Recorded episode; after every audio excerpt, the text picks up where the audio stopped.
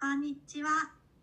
チコリンの愛しいセラピストライフのお時間です。はい、ゆりりん、今日もよろしくお願いいたします。よろしくお願いします。はい。ゆりりんは、あの、うん誰かと、なんかコラボイベントしたりとか、なんか企画を一緒にやったりしたことってありますか。うん、あるよ。うん、なんかその時に、うん、なんか感じたこととか、ある。大変感、じたこと？うん、大変だったこととか、なんうかん。ある。大変だったことか。大変だったなっていう感じではなかったけど、やっぱり気をつけたことっていうのは、えっと私一人で開催するわけじゃないから。うん、一緒に開催する方とのお話を密にこうしたりうん、相手の方がどういう気持ちでそのその会を開催するっていうところを一緒に理解をしてるっていうところとか考えたかな。なるほうど。ん素晴らしいですねなんかあのゆりりんが一緒にお仕事をしたいって思う方ってどんな方ですか、へえ一緒にお仕事なんか「我が我が」っていうタイプよりかは、ん、うん、一緒にあのいい部分をこううん伸ばしていこうっていうか提供していこうっていう風に協力してできる方が楽しそうだなと思う。いいですねうん、自分がさなんかこういう人とは一緒に仕事したいって思うっていうことは自分もそういう人だって思われたいですよねうん、ほう、うんうん、例えばあのなんか我が我がじゃなくて一緒につく、作っていこうって思ってくれる人だろうなゆりりんはって思われたいじゃない、ああそういうことか。うんうんそうそうそうだから自分もあの、うんそういうふうに振る舞うってことになるじゃないですか、うんうんなんか自分がこういう人と仕事したいなって思うような人に自分がまずならなきゃいけないみたいな、うんうんうんうん、自分がそのそういう人としたいなっていう人にまず自分がなるっていう、あそうそうそう自分は自分と一緒に仕事したい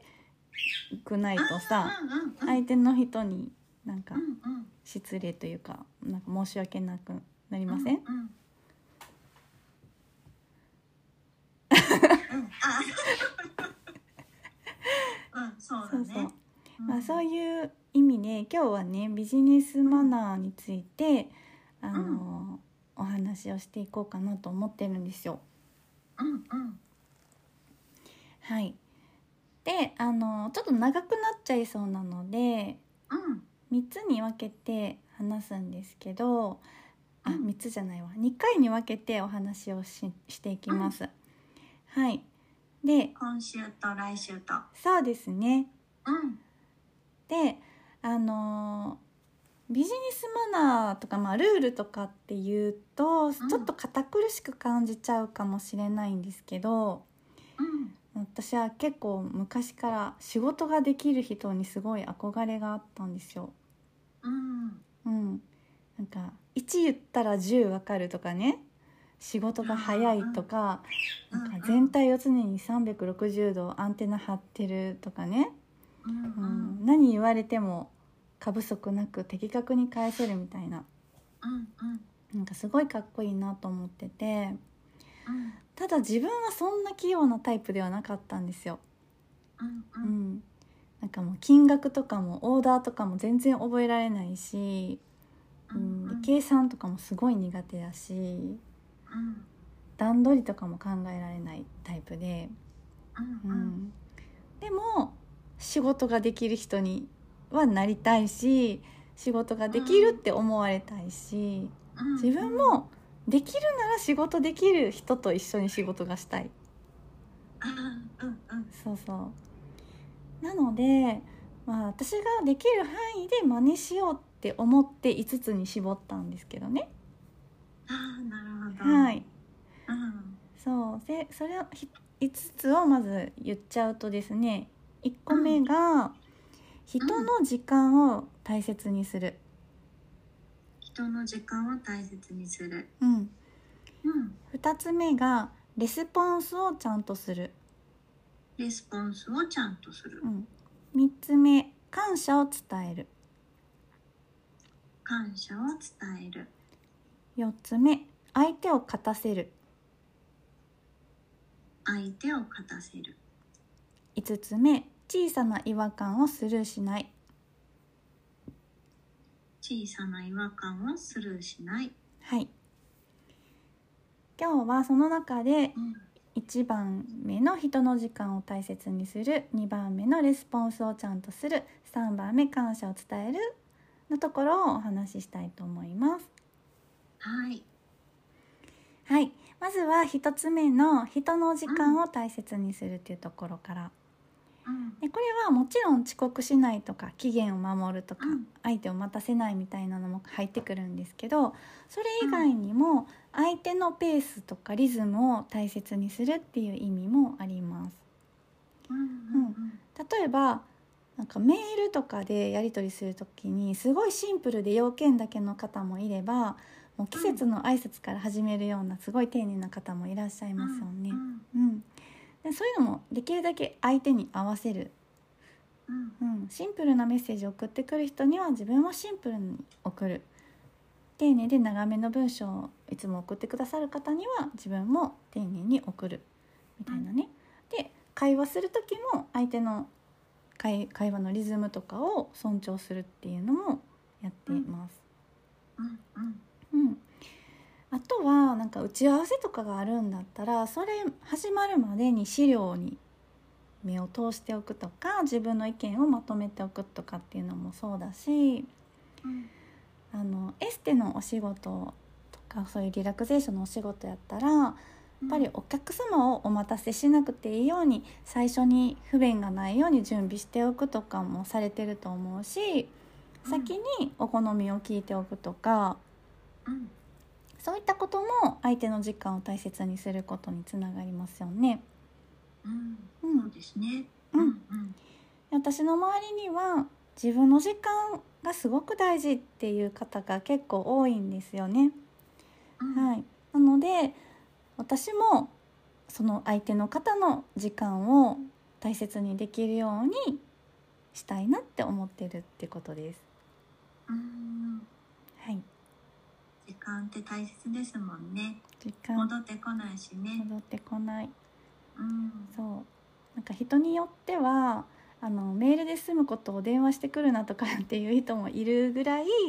まあ、結構ね、時間の使い方にほら電話ってやっぱりねその人のその時間を奪っちゃうわけじゃないですかメールだったら、まあ後で読むとかも、その人の空いてる時間にうんうん読めるし。自由度増すけどう、ん。もうメールちょっと分かんないからとりあえず電話したいっていう人とかもいるじゃない ですか。うんうん。だから相手がどういうリズムで、ね、どういうペースで行きたい人なのかっていうのが分かってないとそこのやり取りでなんかストレスを感じちゃうとお仕事ってちょっとしんどくなっちゃいますよね。そうですね。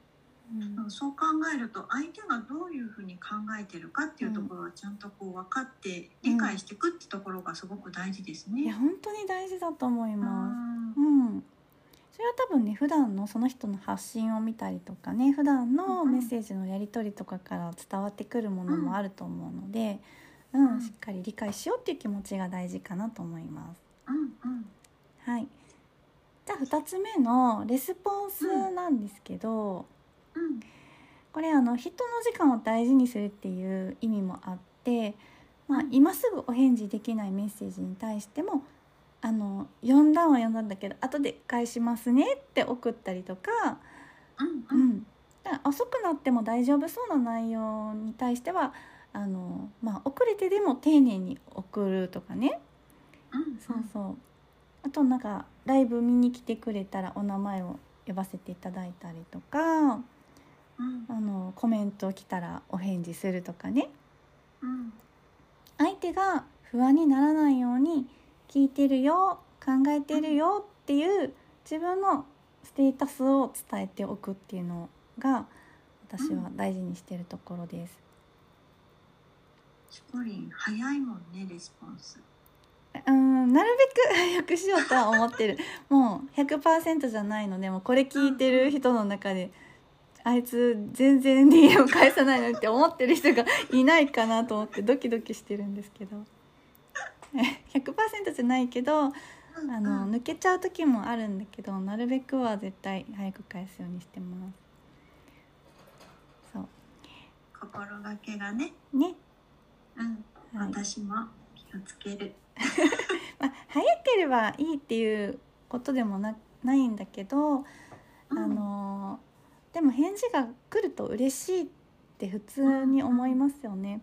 うんで YouTube YouTube 大学の中田あっちゃんもね、うんうんあの動画についたコメントは全部読んで「いいね」を押してるよっておっしゃってましたね。ねうんうんで「いいね」つけてる僕が「いいね」つけてない誰かに負ける気がしないみたいなことをおっしゃってました言っねて。たねね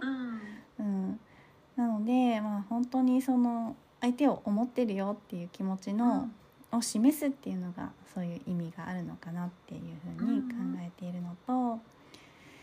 あとなんかちょっとあるあるなのかなと思ってお客様からこうご質問があった時にその場で答えられないことに対して「あちょっと調べてお答えしますね」って言ったっきりになっちゃってるとか、うんうんうんね、あるのかなと思います。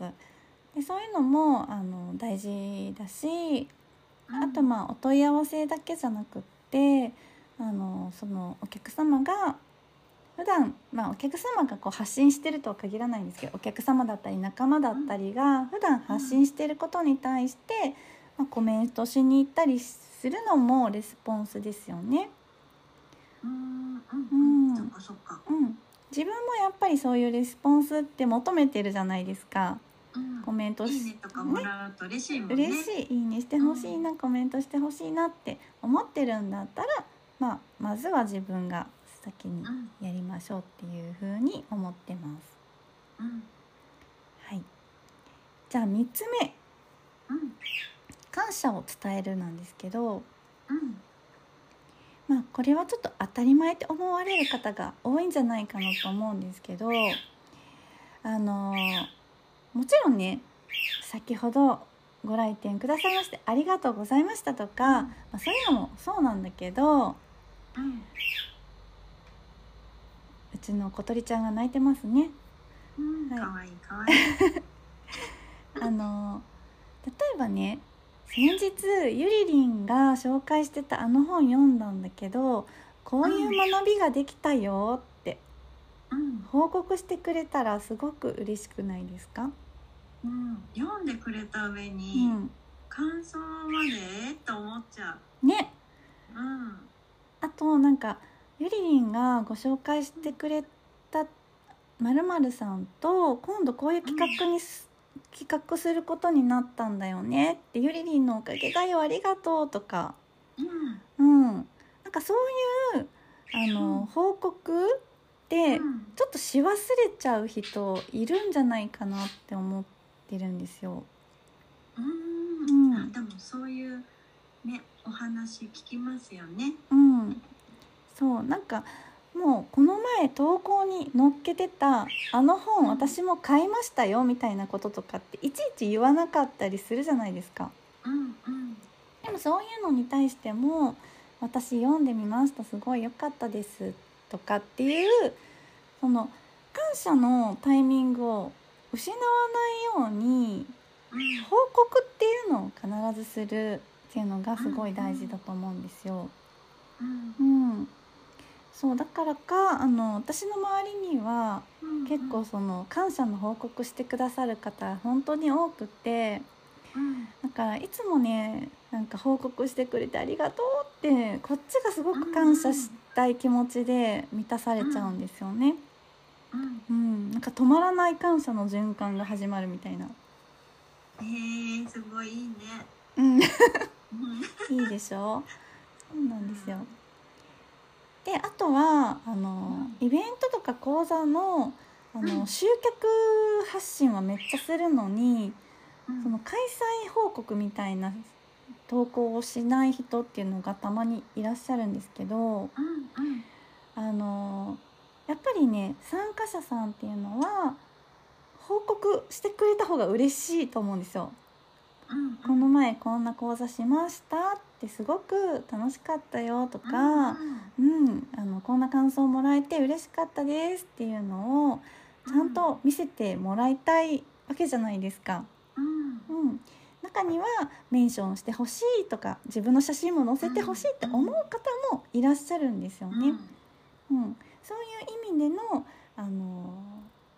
ーかんか開催報告とかレポっていうのを、あの投稿とかストーリーでして差し上げるっていうのも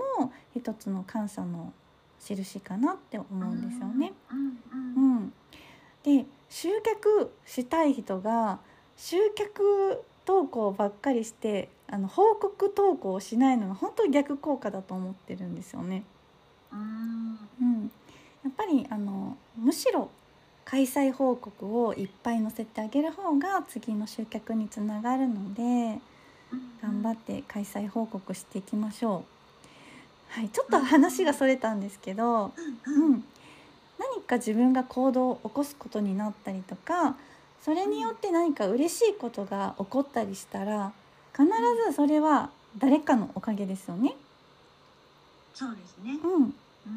だからまずはその熱が冷めないうちに相手に報告して感謝の気持ちを伝えるっていうのを大事にしたいなっていうふうに私はいつも思っています。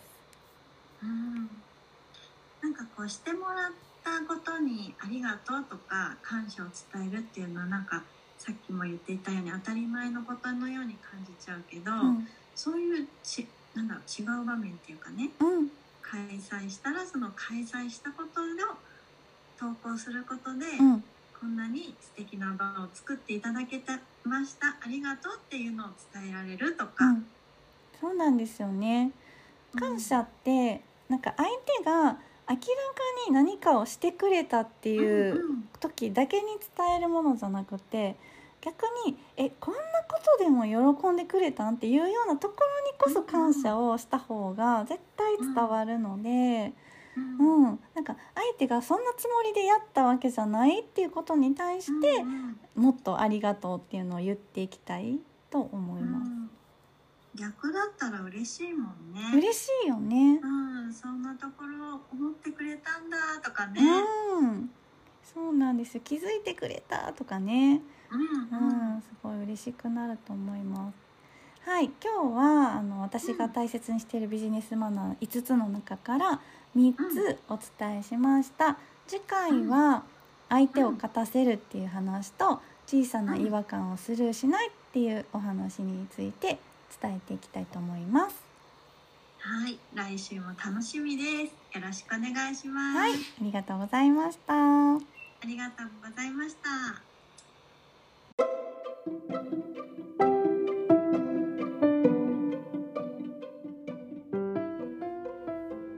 インスタ道場プレゼンツチコリンの愛しきセラピストライフあっという間にエンディングのお時間ですね今回もたくさんのセラピストさんに聞いてもらいたいですこの番組を聞いてチコリンやインスタ道場に興味を持った方はぜひチコリンのインスタをフォローして投稿をチェックしてくださいねチコリンが毎朝9時からやっているインスタライブも必見ですよ番組ではリスナーセラピストさんからのご質問やお悩み相談も大募集しています100名以上のセラピストが所属するインスタ道場主催のチコリンが時に寄り添い時に辛口で解決のヒントをお伝えします番組の公式 LINE を登録しそちらから送ってくださいねインスタの DM からでももちろん大歓迎ですそれではチコリンの愛しきセラピストライフ本日はここまでですまた来週お会いしましょう